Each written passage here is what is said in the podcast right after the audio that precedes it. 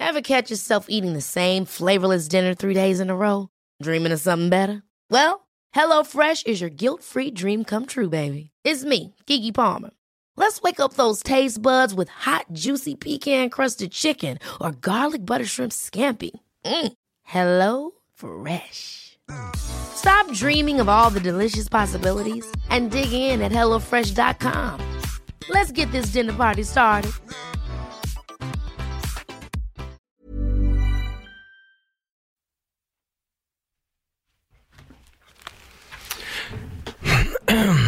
Ska vi se.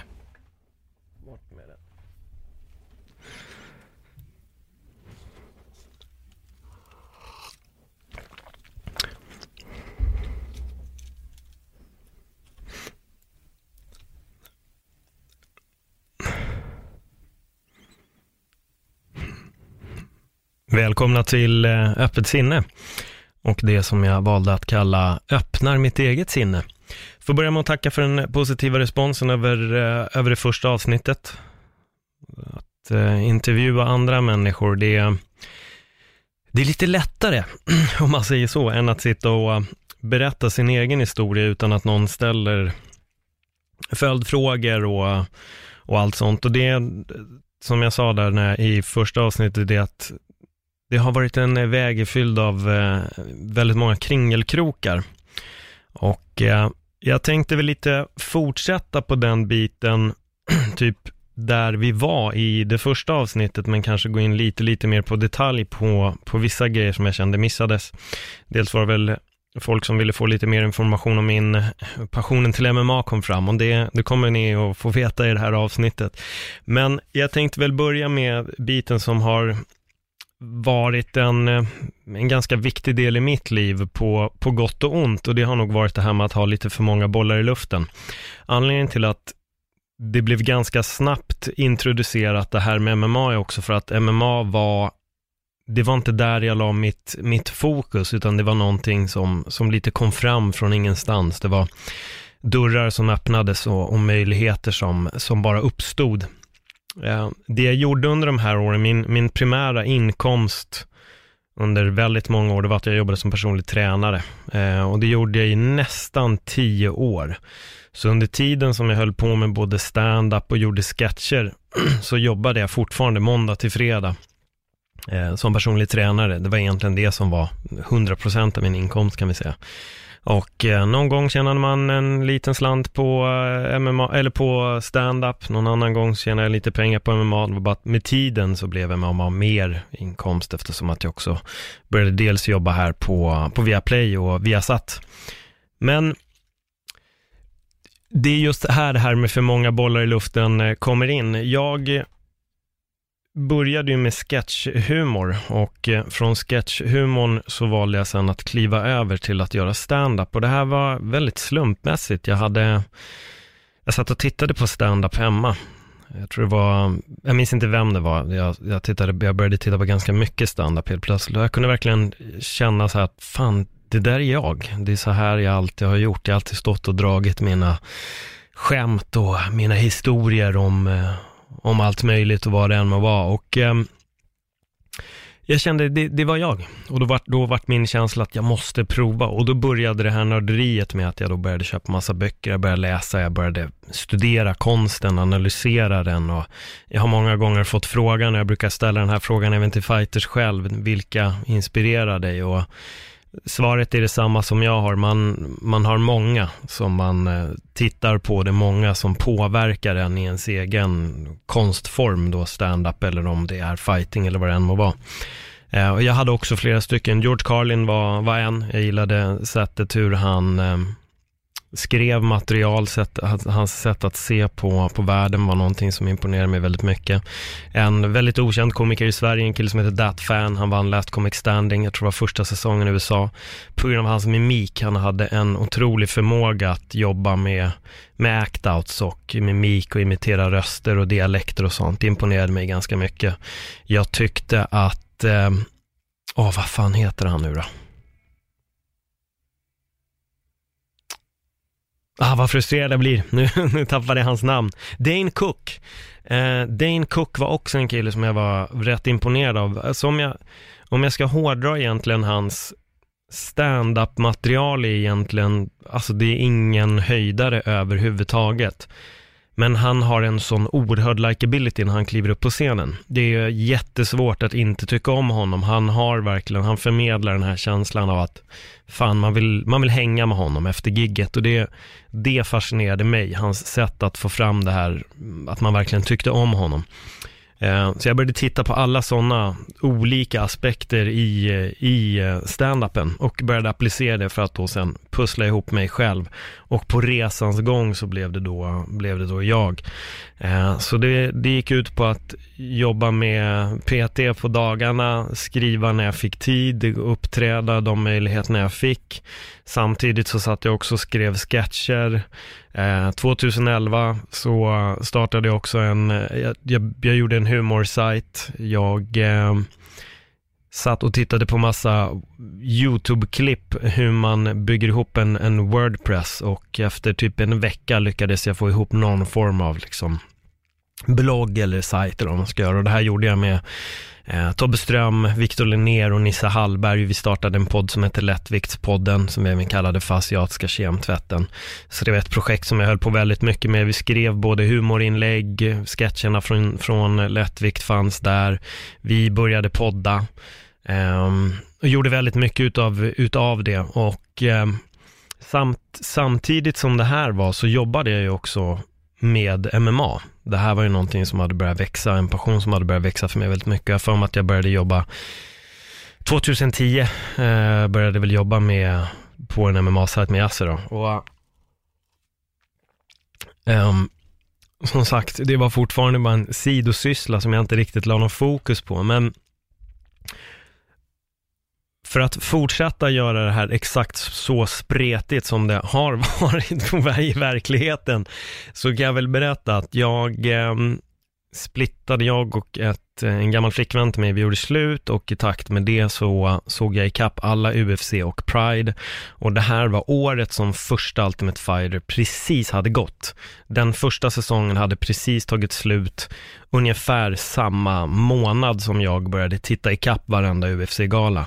Så jag tror att jag såg en UFC-gala varje kväll Sen såg jag en Pride-gala varje kväll, jag såg ikapp Ultimate Fighter, vissa kvällar kan jag säga att jag till och med såg två UFC-galor. Jag såg om några för att jag var osäker på vilka jag hade sett och inte sett. Så jag såg ikapp allting och efter det vart det en, eh, som sagt, som jag har sagt tidigare, jag gillar det här med brytpunkter. MMA blir min brytpunkt, att hålla på och jobba väldigt intensivt med stand-up eller humor. Var det så skönt att kunna nörda ner sig i någonting annat som var MMA. Och jag fastnade för sporten. Jag har egentligen aldrig varit ett fan utav, låt oss säga boxning. Eh, det lockade, det, det, det lockade inte riktigt mig. Jag tyckte att det var långsamt. Eh, det hände inte så mycket. Det var oftast samma sak som repeterades eh, bara om och om igen. De jobbar med, med sina slag och eh, vissa matcher kan vara jätteunderhållande men majoriteten av matcherna går oftast tiden ut. Det blir domslut och jag, jag tyckte inte att det var spännande alls. om jag ska vara ärlig. Men helt plötsligt kom MMA som eh, förändrade det här eh, ur den aspekten att det kan ta slut väldigt fort och det är någonting som har fascinerat mig redan från start med MMA, att det är en match som, en match kan ta slut, det hinner inte ens bli, gå tio sekunder så kan en match teoretiskt sett vara över. Eh, det kan gå oerhört fort med tanke på de tunna handskarna, de kan slå ut någon, det går att strypa ut någon. Och det var någonting som jag tyckte var väldigt, väldigt spännande, det här snabbheten. Sen har jag ju varit ett fan, som jag nämnde tidigare, så nämnde jag då Bloodsport. Jag har varit mer fascinerad av sparkar än vad jag har varit kanske utav striking, eh, eller slag då om man säger så. Jag tror det är därför jag också än idag pratar väldigt mycket om sparkarna, att sparkarna fortfarande är det här vapnet som inte jättemånga har lyckats applicera till sitt game, utan många fokuserar då på slagen. Eh, men när man ser de som har båda arsenalen, båda verktygen att kunna jobba med, det är mycket bättre. Ehm, du behöver så mycket verktyg som möjligt in, inom MMA, att vara boxare och kunna göra alla möjliga sparkar. Det spelar liksom ingen roll. Men i MMA, desto fler sparkar du kan och utföra dem bra, så har du också en större möjlighet att potentiellt vinna matchen. Ehm, så, så jag tror det var det, det var den här kombinationen av allting. I början var jag väl kanske inte jättefascinerad utav bijin, men det växte på mig. Ju mer jag lärde mig att förstå den, desto mer uppskattade ju såklart den delen också, även brottning och alla dess bitar. Och det, jag tror att det är det att det finns så oerhört många variabler för att vinna en MMA-match. Och det tycker jag är oerhört spännande. Det, du, du kan vinna på så många sätt. En person kan bli utmanövrerad i, i 14 minuter för att sen vinna via knockout eller submission. Och, och, och, det är det här som är fantastiskt med sporten. Man lär sig alltid, det kommer alltid in nya saker och sporten växer och förändras. Jag skulle säga att sporten förändras. Den har vuxit oerhört mycket sedan jag började följa den. Och jag vet att när jag började följa den var det inte jättemånga som följde. Vi var några stycken eh, som liksom hade koll på, på eventen och jag satt väldigt mycket, då var det i princip bara Sherdog som fanns. Jag satt och kollade upp Sherdog, satt och tittade all information om nästa match och på den tiden gick det ju knappt tio UFC-galor på ett år, så man hann verkligen ladda upp väldigt mycket mellan, mellan eventen och det var skitspännande.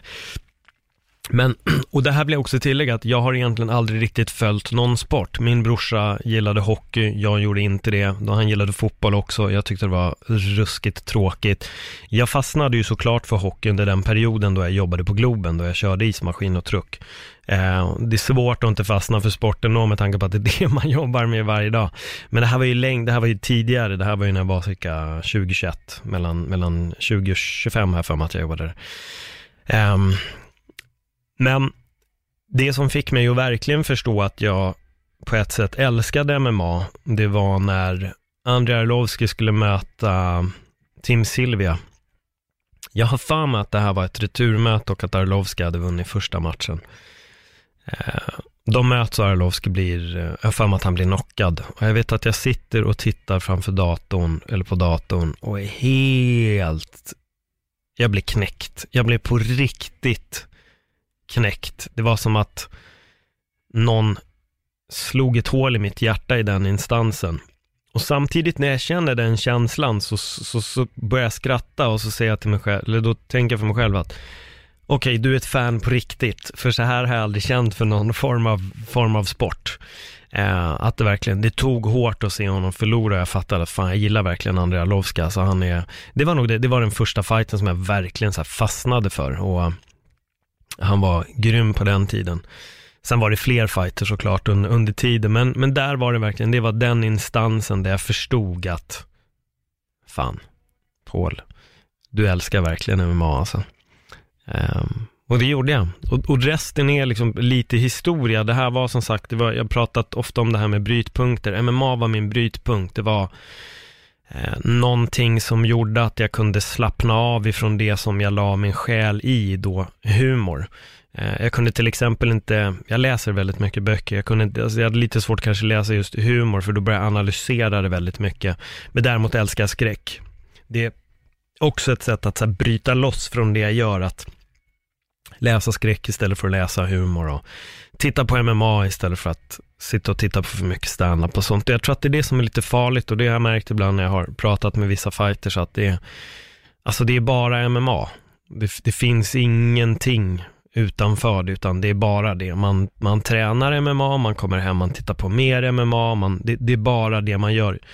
Jag tror att det är farligt, eh, eller farligt kanske är lite fel ord, men, men jag, jag tror att man, man behöver någonting mer än bara en endaste sak. Så för mig har det varit viktigt med de här brytpunkterna. De här brytpunkterna har också uppenbarligen då genererat jobb för mig och massa yrkestillfällen. Jag menar, jag hade ju inte börjat jobba med Yasser till exempel på hans MMA-sajt om eh, Ja, om jag inte kunde MMA, om jag inte liksom var passionerad för det. Och, och, där är det här med att jag har aldrig, jag har aldrig, kommer aldrig tacka ja, tacka ja till ett jobb om jag inte vet att jag kan klara av det. Det, det har nog varit lite min, min inställning genom livet, att jag säger inte ja om jag inte ja, känner att jag fixar det liksom. Eh, sen tror jag att jag absolut kan klara av det mesta i livet. Det handlar bara om att lära sig och, och ja, ta till sig. Men det måste också finnas en passion och finns det inte en passion Eh, i alla fall i de här yrkena, då det märks direkt. Alltså man, man märker direkt om det är en person som inte kan sporten eller inte liksom gillar sporten på riktigt som sitter där och, och ska prata om det. det. Det kommer falla oerhört platt. Uh, och jag älskar MMA. jag kan inte säga något annat. Alltså det är att jag, jag är fortfarande lika passionerad för sporten som jag var dag ett. Jag tycker det är oerhört kul. Eh, nu är det ju väldigt mycket mer att hålla koll på. Nu är det ju många, många organisationer. Jag kan säga att jag, jag hinner inte hålla koll på allt. Jag, jag gör mitt bästa, men det, det går inte. Och i dagsläget har jag fått andra brytpunkter i, i mitt liv och för er som följer mig på Instagram så är det väl eh, ingen som har missat att jag har eh, fastnat ganska mycket för baseball. Så det har blivit en, eh, det var så förra årets brytpunkt som kom in i mitt liv som jag fastnade väldigt mycket för och eh, Eh, jag är såld på baseball. Jag tycker att det är oerhört skönt för mig att bara sitta och titta på baseball ehm, och bara följa sporten och bara kunna lära mig mer utav den också. För det är också en oerhört komplex sport som majoriteten av grejerna flyger nog över huvudet på folk, men det är, det är mycket spänning i varenda, varenda sekund. Det, det, där finns det också stora möjligheter till att springa ifrån med poäng i en match och mycket som måste vara synkat och nej, som sagt, jag ska inte sitta och prata baseball i en timme här nu, även fast jag hade kunnat göra det. Men inte den här gången. Men så om vi lägger grunden lite där, det här är i alla fall då den, den MMA-biten och hur det har varit för mig med, med MMA. Samtidigt så låg då mitt primära fokus var ju som sagt humorn, att jobba med den och och det är här jag också har fått för många bollar i luften, för när jag väl startade den här humorsajten och började göra podd, då började det med att vi gjorde då Lättvikspodden. Sen lyssnade jag mycket på Bill Burr, en annan standup-komiker som är helt fantastisk, och han, han gör en podd själv, där han sitter och snackar själv i, ja, allt från en timme plus minus. Jag kände, fan det här måste jag prova. Så jag startade en grej som jag kallade för Fredagspodden. Och där var det jag som bara satt och pratade helt själv i ja, halvtimme, timme. Jag vet inte riktigt hur många avsnitt jag gjorde på den podden, men det blev några stycken. Och det var också den här utmaningen för att jag ville lära mig att kunna hålla liksom lite så här humorlåda, dela med mig av mina egna åsikter och tankar i en timme, vilket har varit en en oerhört bra lärdom. Jag menar bara av att sitta och kommentera i dagsläget så med tanke på alla poddar jag har gjort och all stand-up som jag har hållit på med så har jag också fått med mig förmågan att kunna hålla en diskussion vid liv, att eh, försöka inte låta det bli, bli tyst och, och att man hela tiden måste liksom hålla igång.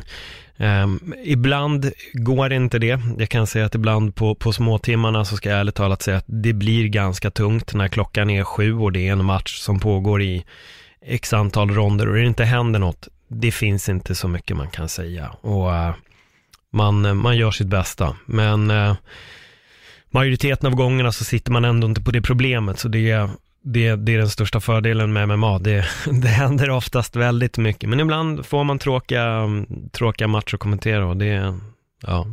Hur kul hade MMA varit om varenda match var den perfekta matchen? Då hade man till slut börjat tycka att även det är ganska tråkigt, för då hade det blivit det, det normala. Men det hände någonting i alla fall. Jag eh, åkte till Kanada här någon gång 2011 eller 2012. Jag är osäker på året där, men jag drog dit eh, och det var en resa som, hela den resan är egentligen lite mer än en, en podd i sig att bara berätta om den resan, men, men det var första gången som jag tog en konkret semester. Eh, jag har varit så otroligt så här karriärsinriktad och när jag var ledig så då skulle jag hitta tid för att kunna skriva ännu mer och då, då, då skulle jag verkligen kunna jobba ännu mer med min standup. Jag skulle kunna skriva ännu mer sketcher och då skulle jag verkligen ha tid att fortsätta producera.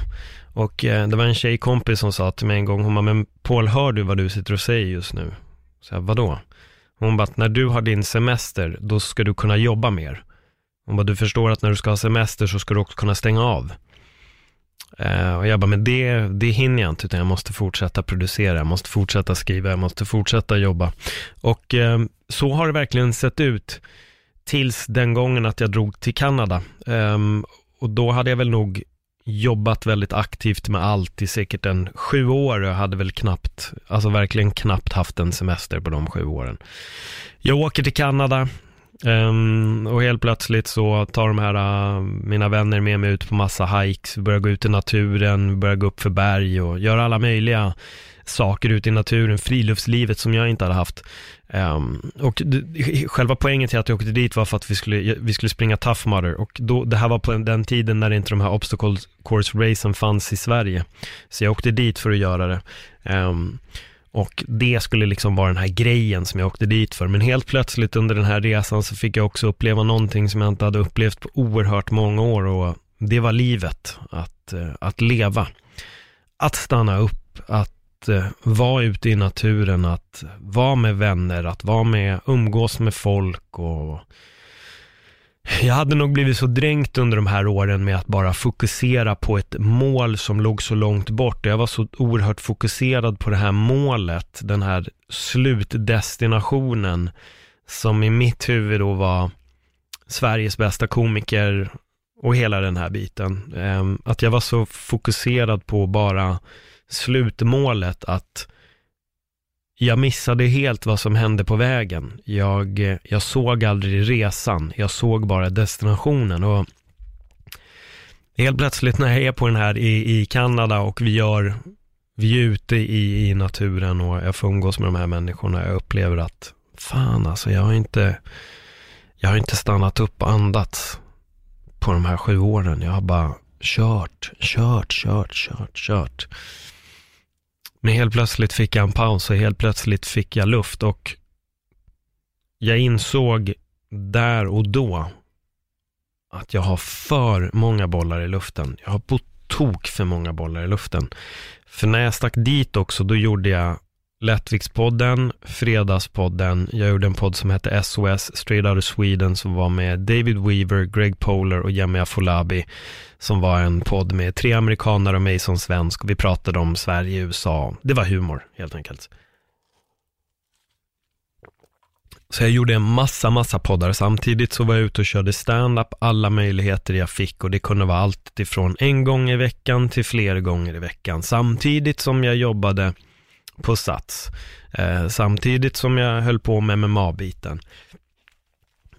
Och under den här resan så kände jag bara att det blev för mycket. Allting blev för mycket. Jag måste också stanna upp och, och kunna njuta av livet. Jag kan inte bara gå runt i, i limbo fram tills att jag har blivit Sveriges roligaste komiker eller världens roligaste komiker. Det funkar inte. Jag, jag måste också lära mig att stanna upp. Jag måste lära mig att ta en paus. Eh, kanske titta i backspegeln och Paul, vad har du uppnått? Vad har du gjort? Vad har du lyckats med? Vad har du åstadkommit? För det kunde jag inte göra. Jag kunde aldrig göra det.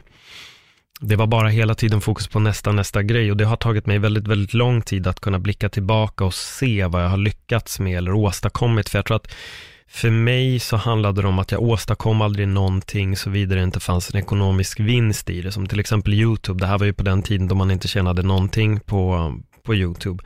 Ehm, um, så, så, det var så här, visst, jag hade producerat saker men det genererade ingen, ingen peng och fanns det ingen peng då var det egentligen inget, man hade egentligen inte lyckats med något. Trots att folk hörde av sig och var positiva och ville att vi skulle producera mer och tittar man på kommentarerna så har vi minimalt med hat medan det är massa kärlek och sådana där grejer. Men jag var, jag var förblindad av att det är först när jag kan leva på det som jag har åstadkommit någonting. Och det, det är någonting som det, jag, jag står fortfarande där. Att jag, jag tycker, det var som min, min eh, teaterlärare sa att ni kan kalla er skådespelare först när ni tjänar pengar på det. Och jag håller med honom. Och när jag fick mina första betalda jobb så kände jag att yes, nu kan jag ändå säga att jag är skådespelare. Men det är inte någonting som jag lever på till 100 procent. Um, och samma sak gällde stand-up. Det var Folk sa, du är komiker, du är komiker. Jo, absolut, jag uppträder, men, men det är inte det jag lever på. Jag är, fortfarande så jobbar jag som en personlig tränare. Men till slut, när jag väl hade tagit min, min, min paus i Kanada och kom hem, så kände jag att det jag måste göra det är att börja lägga fokus på en sak. Jag kan inte ha 10 000 bollar i luften. Jag kan inte producera tre olika poddar. Jag, jag, jag, kan inte hålla på och köra standup. Och samtidigt började den här viljan om att skriva en bok började växa väldigt, väldigt, väldigt starkt inom mig. Och jag kände att jag måste kliva åt sidan. Så jag la ner, poddarna lades ner, den ena efter den andra lades ner, för jag kände, det går inte, jag, jag, jag kan inte, jag måste börja lägga krut på liksom en sak. Um, och till slut vart fokuset att jag skippade standupen också, jag kände väl att passionen försvann, liksom jag, som jag sa sist, jag, det jag ville förmedla kom liksom inte fram.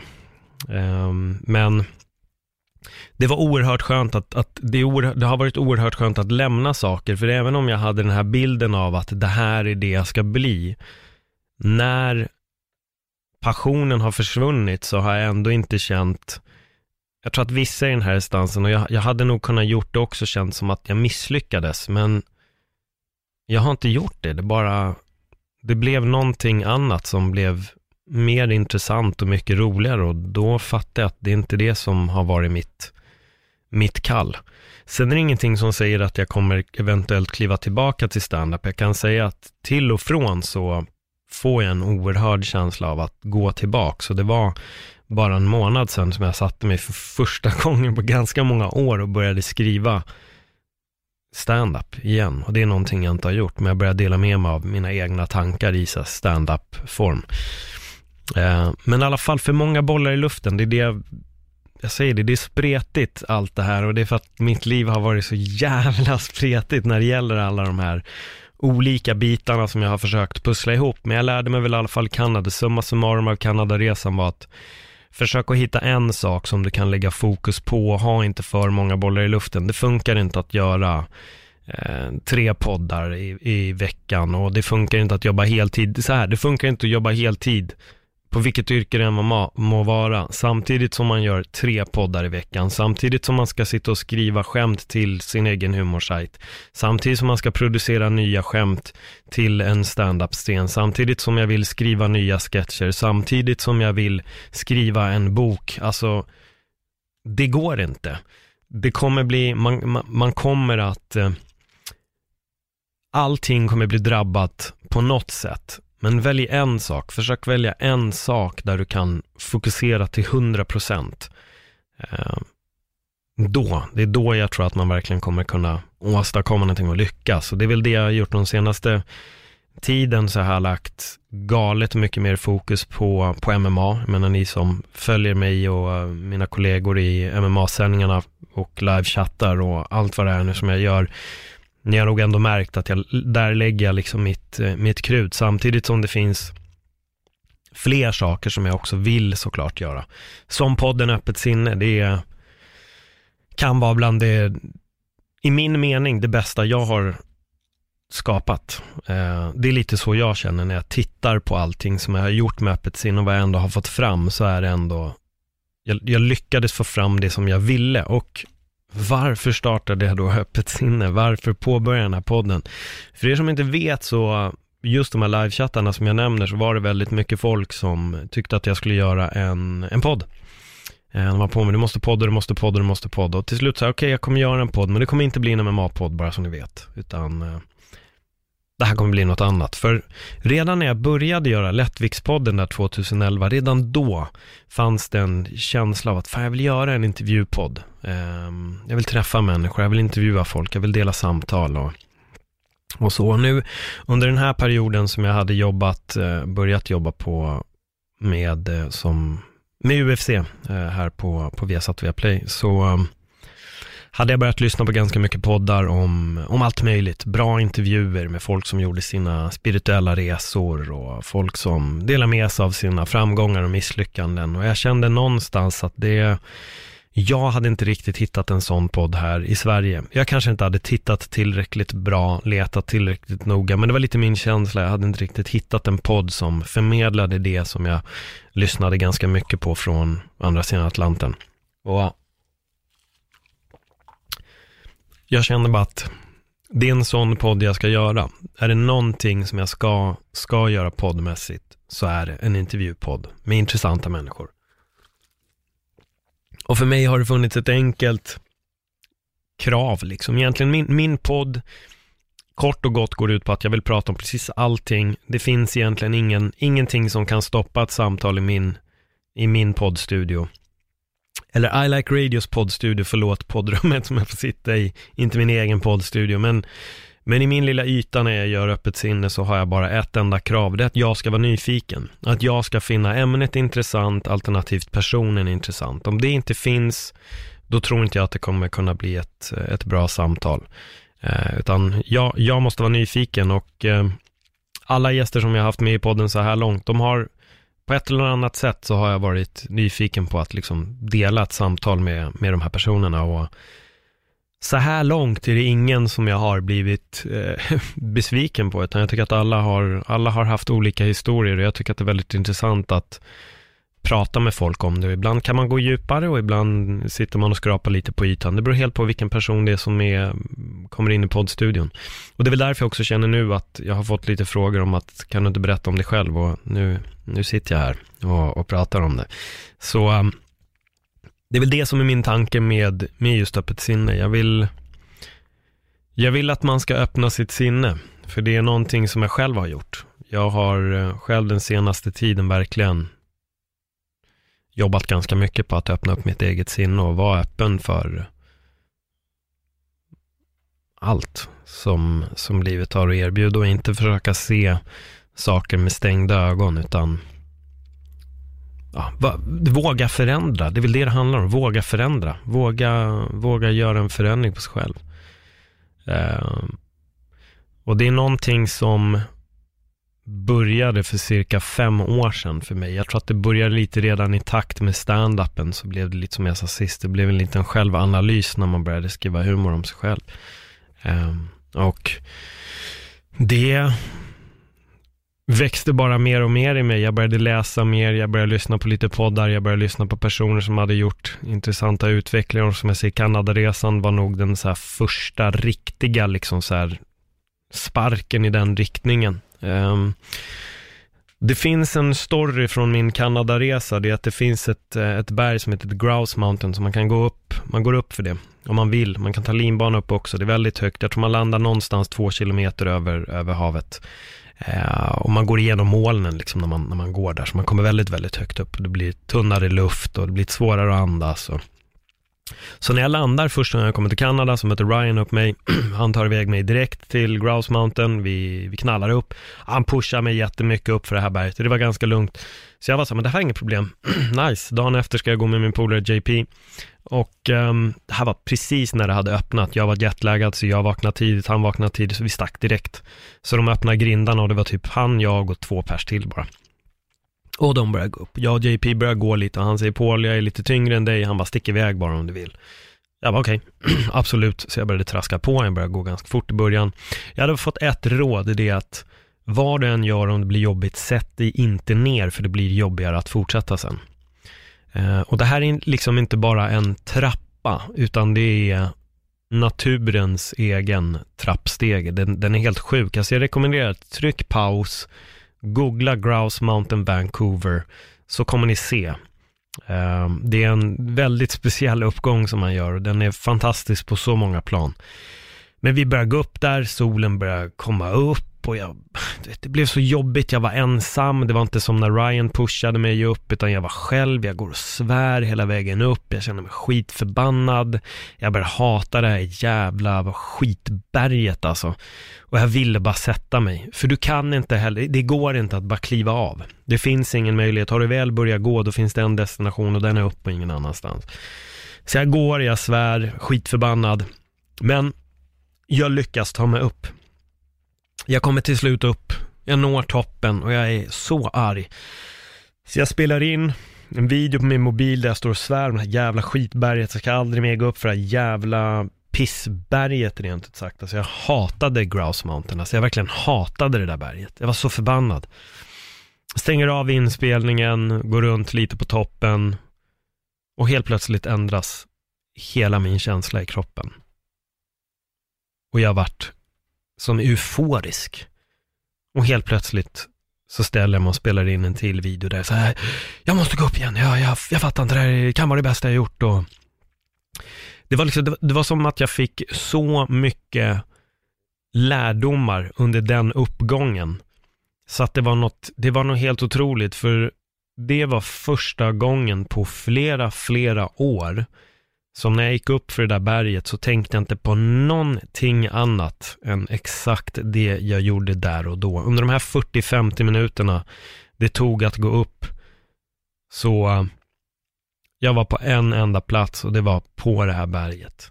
Jag var bara där och jag fick en det var en väldigt speciell upplevelse och den är verkligen svår att beskriva med ord. Det kan låta jättelöjligt att jag fick det här av att gå upp för ett berg, men, men det, det var där och då det hände. Och jag vet att jag pratade så mycket om det här berget med, med alla. Och JP säger det sen när vi åker förbi, han bara, jag hade sen moment man. Det var liksom, det var speciellt. Och det var speciellt och jag tror det är det också som att när jag sen kommer hem till Sverige så kunde jag så många gånger placera mig på det där berget och det var det som verkligen fick mig att känna att Lägg fokus på en sak, du kan inte ha 2000 bollar i luften. Du måste tillbaka till berget där det fanns en, en enda sak och det var du där och då. Det fanns inga ekonomiska bekymmer, karriär eller någonting. Det var bara jag och det här berget. Och jag förstod att hur jobbigt det än må vara, så gäller det bara att fortsätta upp så kommer du till slut att nå toppen. Och jag vet att när jag skrev min, min första bok så eh, var det ganska många gånger där jag upplevde det väldigt jobbigt. Jag visste inte hur jag ska, skulle ta mig vidare i, i berättelsen och då vet jag att jag alltid tänkte, du är på mitten av Grouse Mountain just nu. Det är sjukt jobbigt. Ska du sätta dig ner och grina eller ska du fortsätta pusha på? Då du ska pusha på. Du ska fortsätta framåt bara. Du ska fortsätta framåt. Och då gjorde jag det. Och varje gång så lyckades jag alltid komma förbi det lilla hindret som jag upplevde där på vägen jag lyckades alltid att, att ta mig vidare i historien, hur knepig den var. Och det här berget är någonting, jag har placerat mig där väldigt många gånger. Det är väldigt många gånger i livet och jag har haft, det har hänt jobbiga saker eller man, man, man har stått inför ett dilemma eller vad det än må vara. Haft en dålig dag så kan jag alltid placera mig på det där berget. Ska jag sätta mig här och bara begrava mig själv eller ska jag fortsätta upp? Jag väljer att fortsätta upp. Och där någonstans tror jag nog att min, mitt första kliv in i den här självutvecklings, eh, personlighetsutvecklingsdelen i mig började. Det började väl där. Eh, sen har jag alltid varit en, jag har alltid gillat att lära mig nya saker och jag kan bli väldigt nördig när jag väl börjar gå in för någonting. Och eh, det har också gjort att jag varje år har på något sätt tagit till mig nya, nya grejer och de har hjälpt att hålla min vad ska man säga, kreativitet igång eller min nyfikenhet och att så, ta till sig lärdom och kunskap på ett sätt.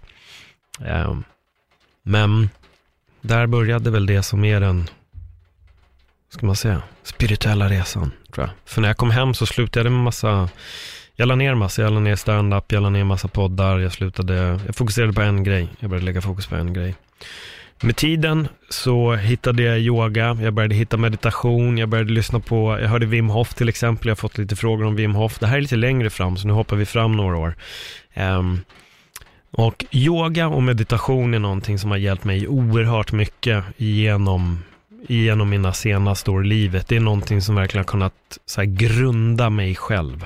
Att uh, stanna upp, ta en paus, börja andas och sätta mig och meditera. Jag gör till exempel mina andningsövningar och kallduschar varje dag. Eh, jag har mina morgonrutiner som är just Wim Hof, andningsövningar, kalldusch. Eh, sen gör jag massa rörelse, olika flows för att få igång kroppen. Ehm, kan variera, ibland kanske bara är tre minuter, ibland kanske 15 minuter, lite olika. Men så ser en morgonrutin ut. Och det som fascinerade mig mycket med Wim Hof, det var just hans, eh, hans historia. Eh, men och den ska jag inte gå in på, men hans historia fascinerar mig väldigt mycket. Jag tycker ni ska lyssna på honom istället för att jag ska slakta hans story. Men däremot på den tiden så var jag väldigt frusen. Jag var en person som gärna klädde mig väldigt, väldigt varmt på vintern och frös väldigt mycket. Um, men när jag hörde hans story att han bara, det här är inga, inga konstigheter, du behöver bara andas, utsätta dig för kyla så kommer man att uh, ja, kunna bada isvak och, och allt, den här kylexponeringen. Så jag började experimentera med det, jag började duscha kallt och jag, jag gjorde fel första gången. Jag gick direkt in, jag gjorde mina andningsövningar, gick in och duschade svinkallt, stod där i typ två minuter och huttrade och skrek och tyckte det var så obehagligt. Eh, typ några månader senare när jag tittade på instruktionsvideon igen så fattade jag att du ska duscha vanligt och sen avsluta med 10-15 sekunder kallt. Eh, jag började direkt med bara kall dusch. Det var liksom så jag valde att köra på på en gång.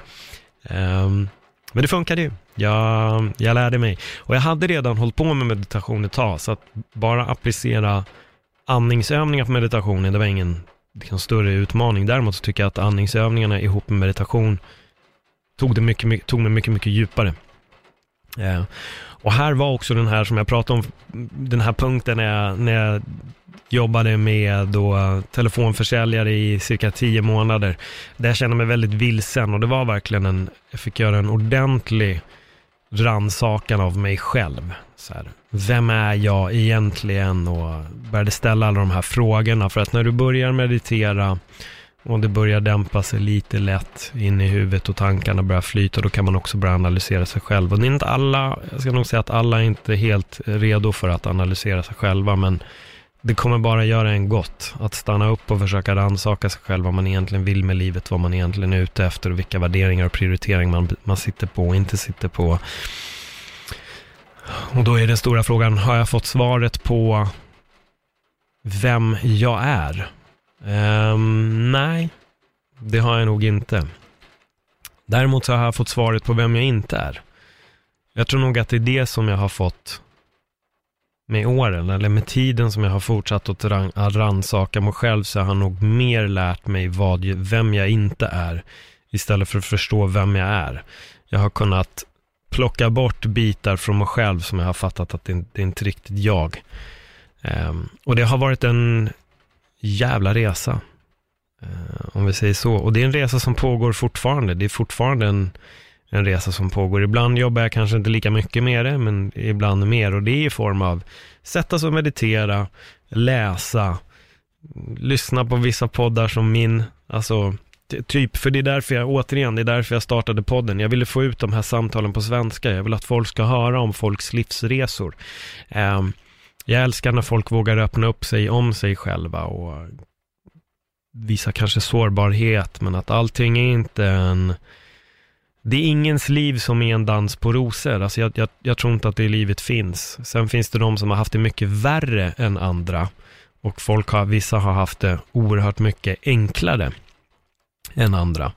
Eh, men alla har vi en, en resa. Alla har vi en historia att dela med oss av. Och det är, desto fler sådana historier vi kan höra, desto mer kan vi relatera till själva. Och det är någonting som jag har kunnat göra med de historierna som jag hörde innan jag själv började göra min egen podd. Det var att jag kunde känna likheter i saker folk sa och därifrån kunde jag då börja rannsaka mig själv. Och jag önskar att jag kanske hade hört vissa samtal när jag var mycket, mycket yngre. För jag tror att det hade kunnat hjälpa mig väldigt, väldigt mycket. Men det är det som är den här fördelen och nackdelen med internet. Du eh, kan ta till dig vilket skit som helst eh, i form av skräp. Vad det nu må vara är ju väldigt eh, individuellt såklart. Eh, eller så kan du ta till dig av oerhörd kunskap. Um, alltså du kan bli dum av internet, men du kan också bli raketforskare och hjärnkirurg om du vill. Det är bara en fråga om vad du väljer, vilken kunskap du väljer att söka på nätet. Um, ibland söka på skit bara för att det får mig att slappna av och ibland söka på liksom kunskap för att jag vill också utvecklas eh, mycket mer. Jag älskar att läsa, jag skulle nog säga att läsa är en av de viktigaste sakerna för allihopa och det känns ibland som att det här med att läsa böcker och sånt börjar lite halvt försvinna eh, vårt koncentrationsspann för att sätta oss eller lägga oss och lä läsa en bok är inte riktigt där. Men läsa är oerhört viktigt och det, det kan vara allt ifrån romaner, det kan vara allt ifrån fakta, självbiografier, vad det än är.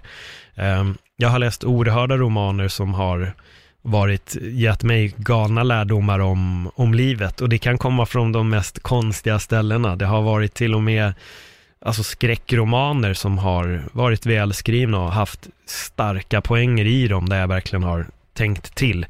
Uh, men, men det kanske inte alla gör när de läser just det stycket. Men för mig har det varit väckarklockor och det kan vara det är små detaljer bara i, i välskrivna böcker som kan vara så här, oj jävlar, det här, det här känner jag mig träffad i och det här är lite jag, det här kan jag förändra på. Um, ja. Livet är komplext. Det är väl eh, så man får, eh, får säga. Återigen, jag känner att det här kan nog vara det spretigaste avsnittet jag har spelat in. Men än en gång, alltså det är verkligen så här oerhört spretigt som det har varit i, i mitt liv. Så om man skulle göra en film för att få med allting så hade det nog varit en film som är väldigt osammanhängande. Uh, för det är egentligen bara i filmer och böcker då det liksom är sammanhängande på något vänster. Livet är oftast inte jättesammanhängande. Det kan hända ingenting på tio år och sen kan det hända 25 år på ett år. Och det är väl ungefär lite så det känns för mig de senaste fyra, fem åren. Min personliga utveckling har verkligen skjutit i, i skyarna. Och jag försöker hitta så här, den perfekta sättet för att förklara den storyn och det är jättesvårt. Jag kan bara säga vilka ingredienser jag har haft och det är läst mycket, lyssnat väldigt mycket, haft ett öppet sinne. Det är nog det absolut viktigaste. Våga ha ett öppet sinne. Lyssna på folk.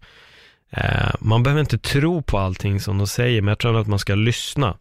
För till slut kan man börja pussla ihop de här udda pusselbitarna som börjar dyka upp. Man börjar känna igen mönster i saker som folk gör, eller om det är en politiska grejer, eller vad det nu än må vara. Men lyssna på historier, lyssna på, lyssna på människors berättelser. Och det är det jag vill sprida i den här podden. Jag vill få fram människors historier och jag hoppas att ni som lyssnar har ett så pass öppet sinne att ni vågar prova vissa saker. Um, som för mig att till exempel börja med, med Wim Hof. Uh, jag kan säga så här, hade jag bara sett honom på tv utföra allting han utför, då hade jag inte förstått vad det är han gör. Men så fort jag hör hans historia och när han själv säger, det här kan vem som helst göra.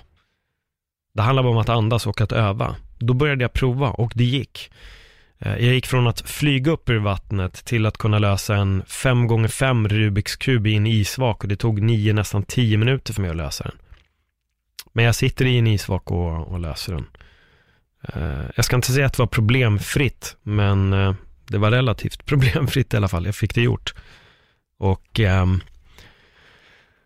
som sagt, hade jag inte hört honom själv i en podd, då hade jag aldrig börjat med kylexponering och jag tror att det är där vi får tacka internet för att allt sånt här kommer fram också. Så vi kan verkligen väl välja internet till att utvecklas eller att det inte ska, ska hända något speciellt.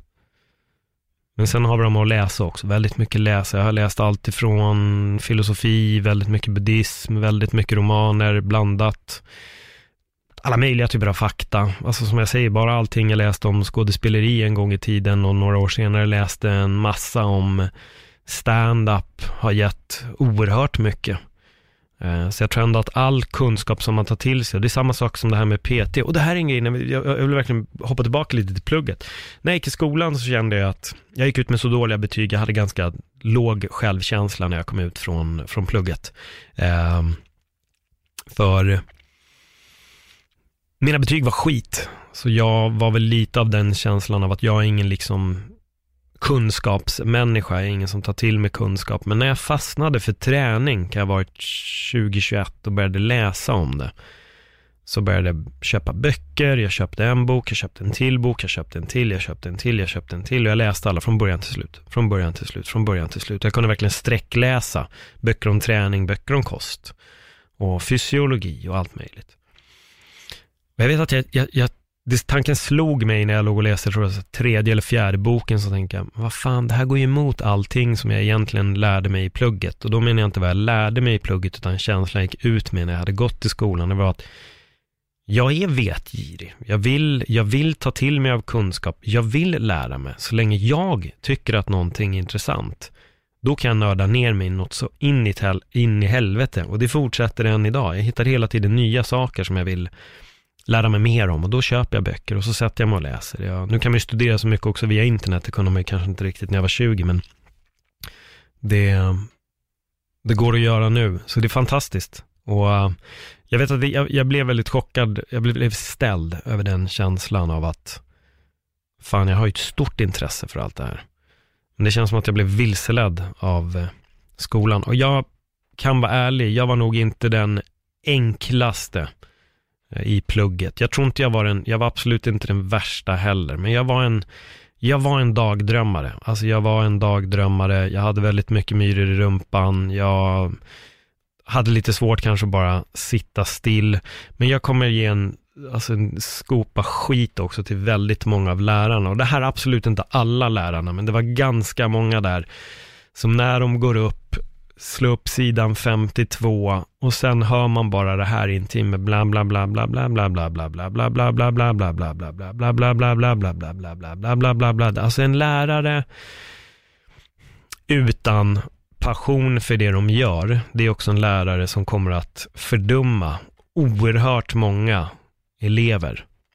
Och det är verkligen den känslan jag hade när jag gick i skolan. Det var så många lärare som var där för att göra sitt jobb.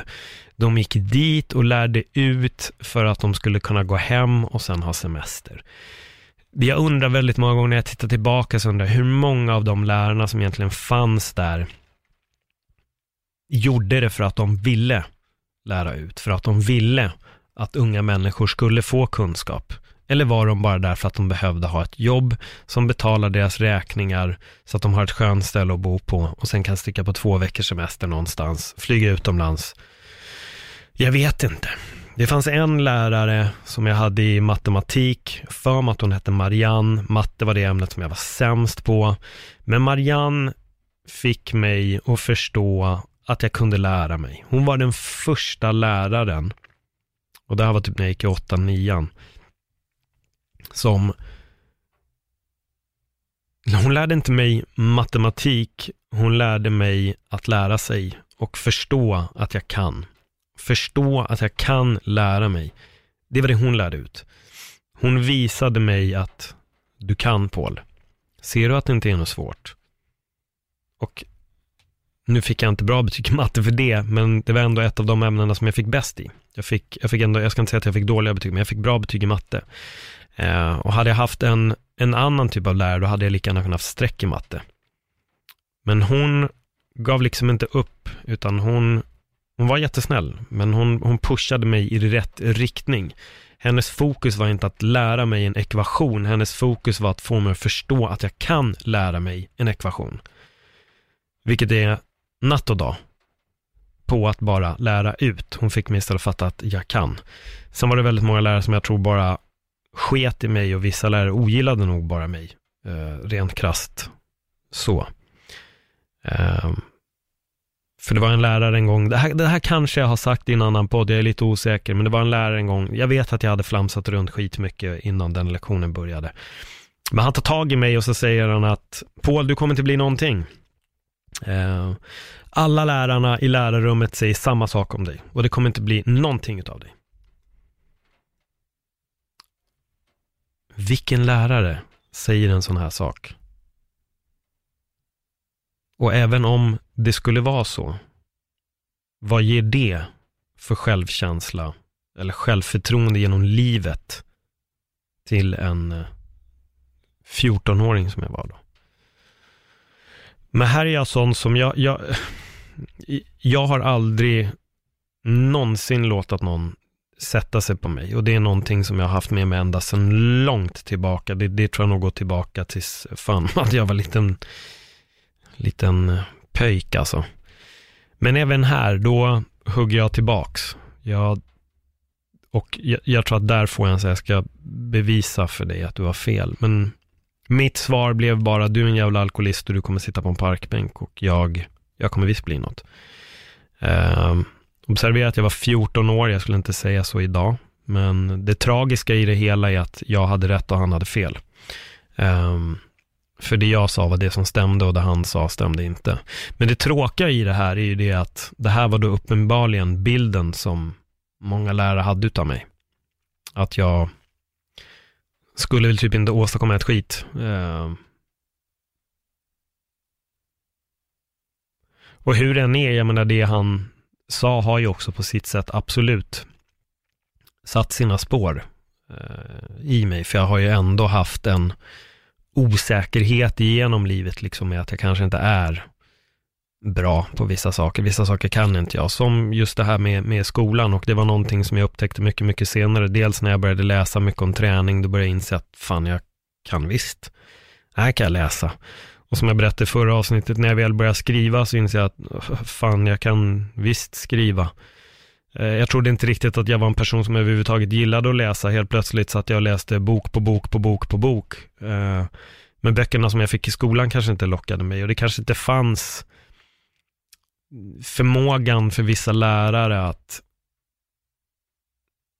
förmedla intresset eller jag hoppas bara att det är bättre nu. Alltså det är verkligen det jag hoppas. Jag hoppas verkligen att det är bättre nu, för återigen, jag hatar inte alla lärare och jag hatar egentligen ingen, men, men, men så här, jag ska, jag ska inte säga att jag hatar, jag ska säga så här, jag har ganska stark kritik mot många lärare, men det är inte alla. Det fanns lärare som var fantastiska, min mattelärare till exempel, alltså hon var så jävla bra med tanke på att hon fick, hon fick mig att, att förstå det här. En annan lärare jag hade, hon var bara på tok för snäll. Eh, och då blev det att man bara lät tiden gå. Men jag vet att jag, alltså på den tiden, jag kommer ihåg när jag läste om till exempel historia, så här, riddartiden, och så började jag läsa och så var det så här, här kom de in, riddarna, för att besegra. På fredag, då har jag slutat plugget, då kan jag dra och träffa mina polare där och så ska vi hitta på det här och så ska vi göra det och sen hade jag läst två sidor och så kom jag bara, fuck alltså jag minns bara vad jag hade läst den första meningen. Men sen får jag säga det att när man fick in en lärare, typ oftast var det någon form av vikarie som kom in och började liksom verkligen prata passionerat om ett ämne, då var man ju hur intresserad som helst. Då var det ju superspännande att lyssna på. Alltså lärare måste förstå att de är föreläsare. De ska gå in med känsla, det de snackar om. Inte bara, hej, slå upp sidan 52, idag ska vi prata om politik i det svenska samhället, bla, bla, bla, bla, bla, bla, bla, bla, bla, bla, bla, bla, bla, bla, bla, bla, bla, bla, bla. Och sen ringer det ut efter en timme och så är det ingen som har fattat någonting. Alltså verkligen ingenting. Jag kommer ihåg i, i mellanstadiet så skulle vi, vi skulle göra stödord för att återberätta en liten text.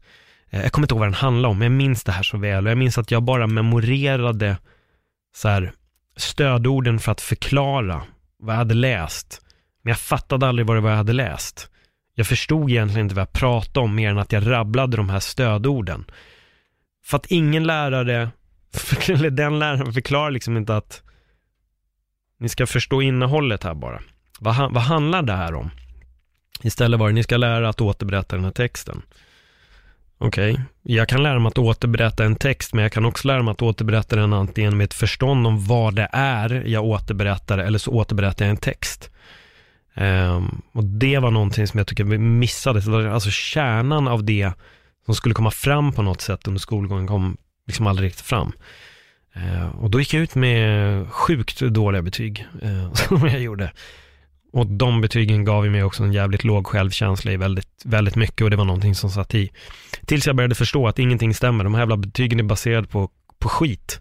Och väldigt många gånger så är betyg baserade mer på om man lärare tycker om dig än vad du egentligen kan. Uh, och uh, det är bara helt skevt. Jag hade inte ens tänkt prata om skolan idag, men här, här kom det. Här kom det. Men som sagt, jag gick för länge sedan. Det var många år sedan. Jag hoppas att det har blivit bättre nu. Men jag tycker att till alla er lärare där ute, eh, när ni börjar lära ut med passion, då kommer elevernas betyg också att gå upp. Och med det säger jag tack för den här gången. Tack för att ni lyssnade. Hej då.